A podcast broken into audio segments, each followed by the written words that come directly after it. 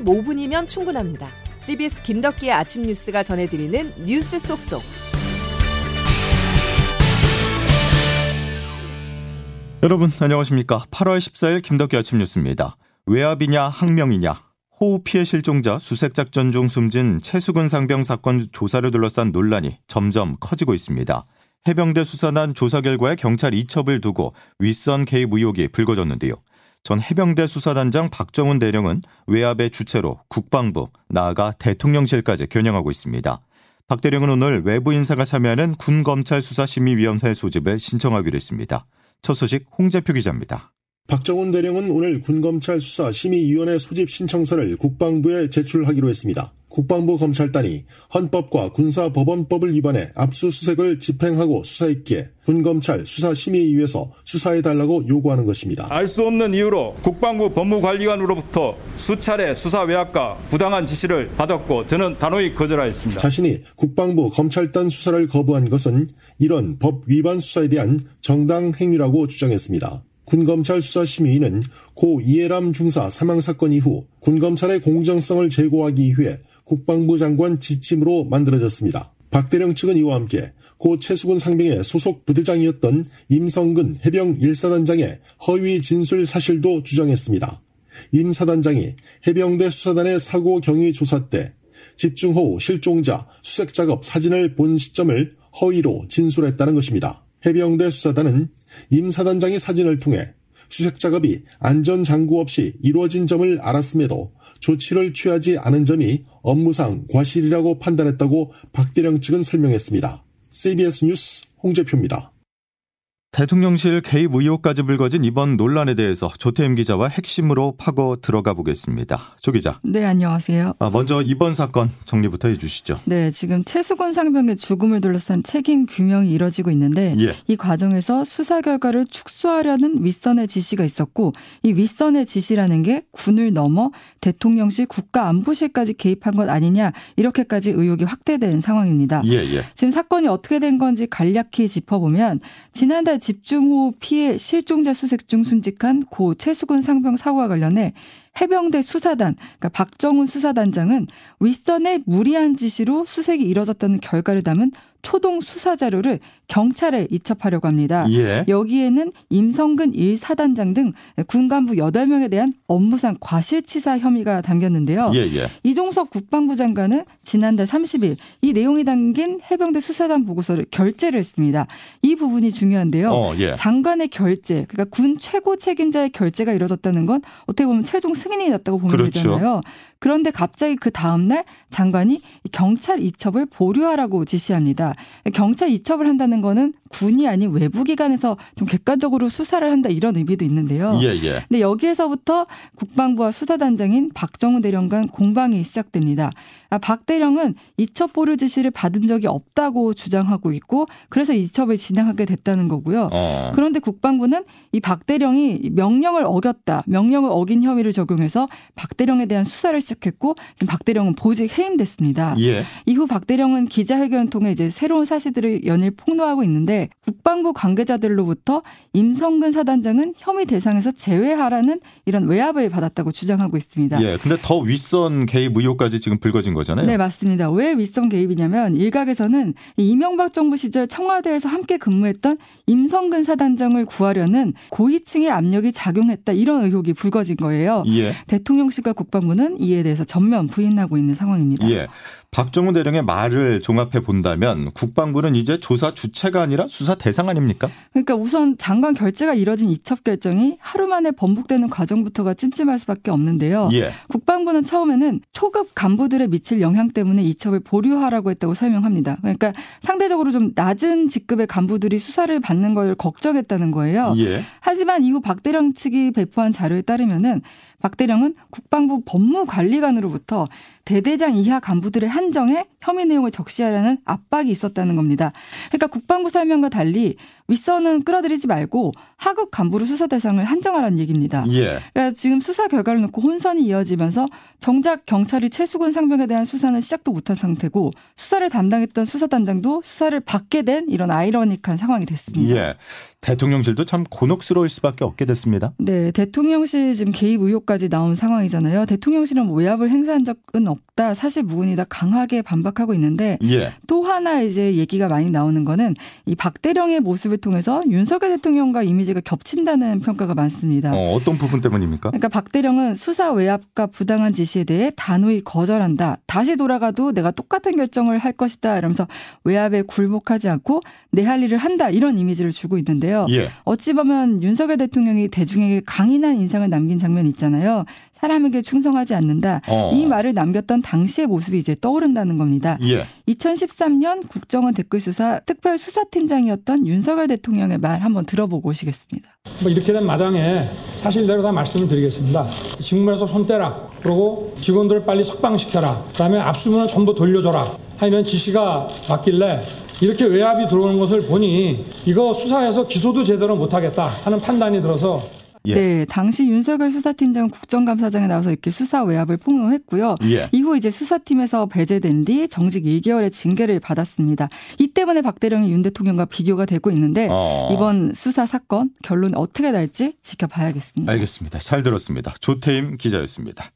윤석열 대통령이 이번 목요일에 출국합니다. 한미일 정상회의에 참석하기 위해서인데요.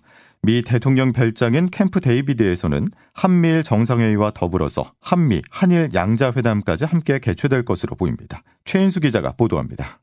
국제회의를 계기로 하지 않고 한미일 3국 정상이 별도로 만나는 것은 이번이 처음입니다. 윤석열 대통령은 17일 출국해 18일 미국 캠프 데이비드에서 당일 일정을 소화한 뒤 곧바로 귀국합니다.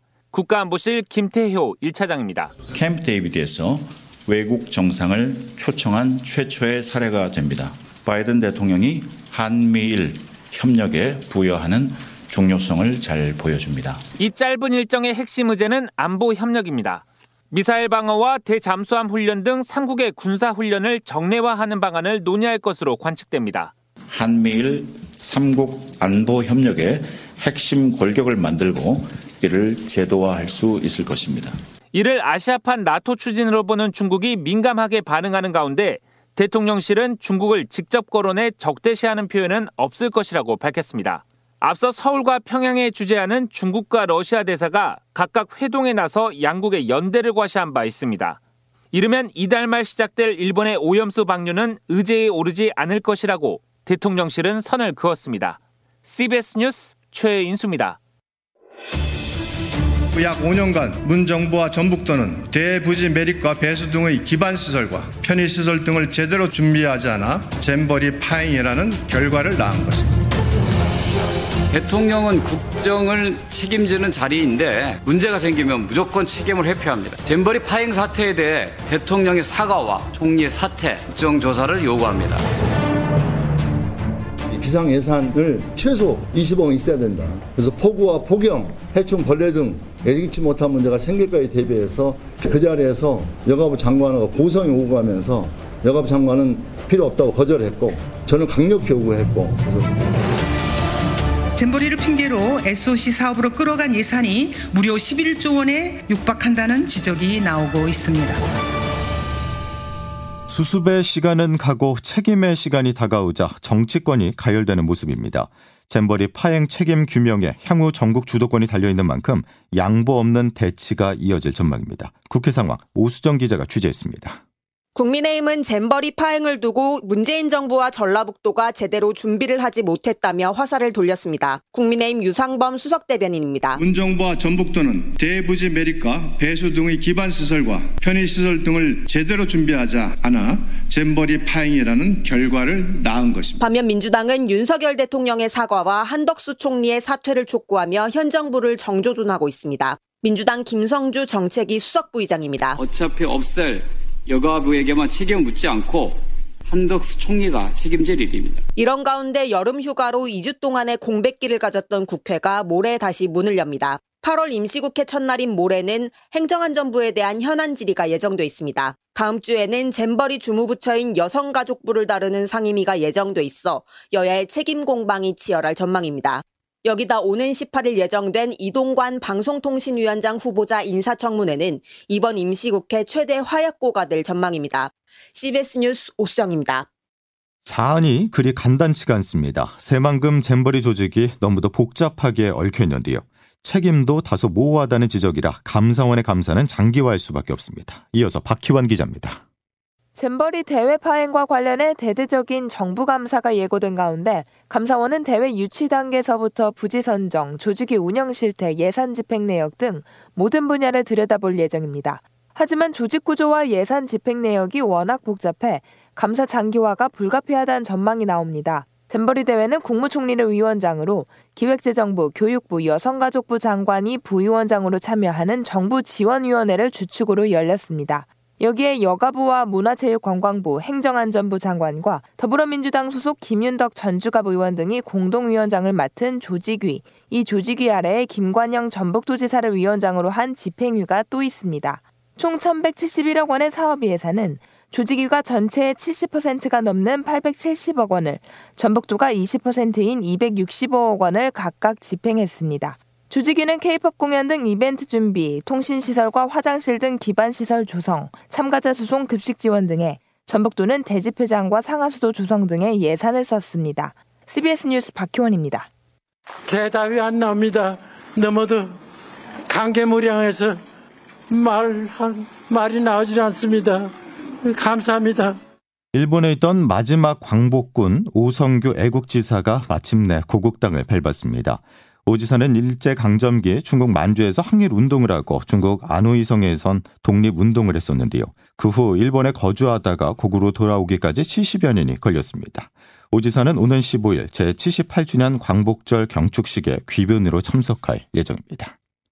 팔꿈치 수술 이후 복귀한 류현진 선수가 444일 만에 선발승을 신고했습니다. 메이저리그 토론토의 류현진은 조금 전에 끝난 시카고 컵스와의 홈 경기에서 5이닝 동안 안타 2개와 볼넷 2개만을 내주고 비자책 2실점으로 호투했습니다. 부상 복귀 이후 3경기 만에 달성한 시즌 첫 승으로 체인지업을 활용한 삼진 3개를 잡아냈습니다.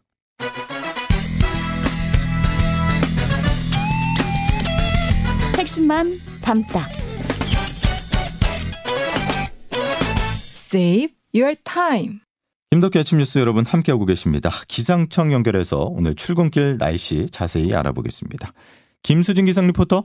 네, 기상청입니다. 예, 다시 무더운 날씨가 이어지는 겁니까? 네, 그렇습니다. 이번 한 주 동안에는 다시 무더위에 대한 대비가 필요하겠습니다. 현재 서울을 비롯한 전국 대부분 지역에 또다시 폭염주의보가 내려진 가운데 당분간 체감 기온이 33도를 웃도는 폭염과 열대야가 이어지는 곳이 많겠습니다.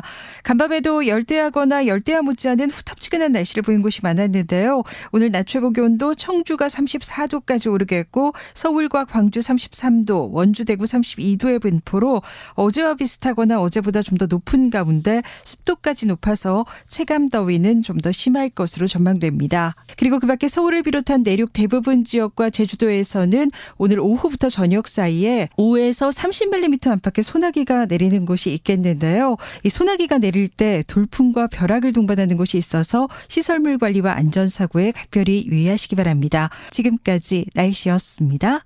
더위가 좀 꺾이나 했는데 다시 폭염이 기승을 부리고 있습니다. 시원한 옷차림이 필요합니다. 월요일 김덕현 아침 뉴스는 여기까지입니다. 내일 다시 뵙죠. 고맙습니다.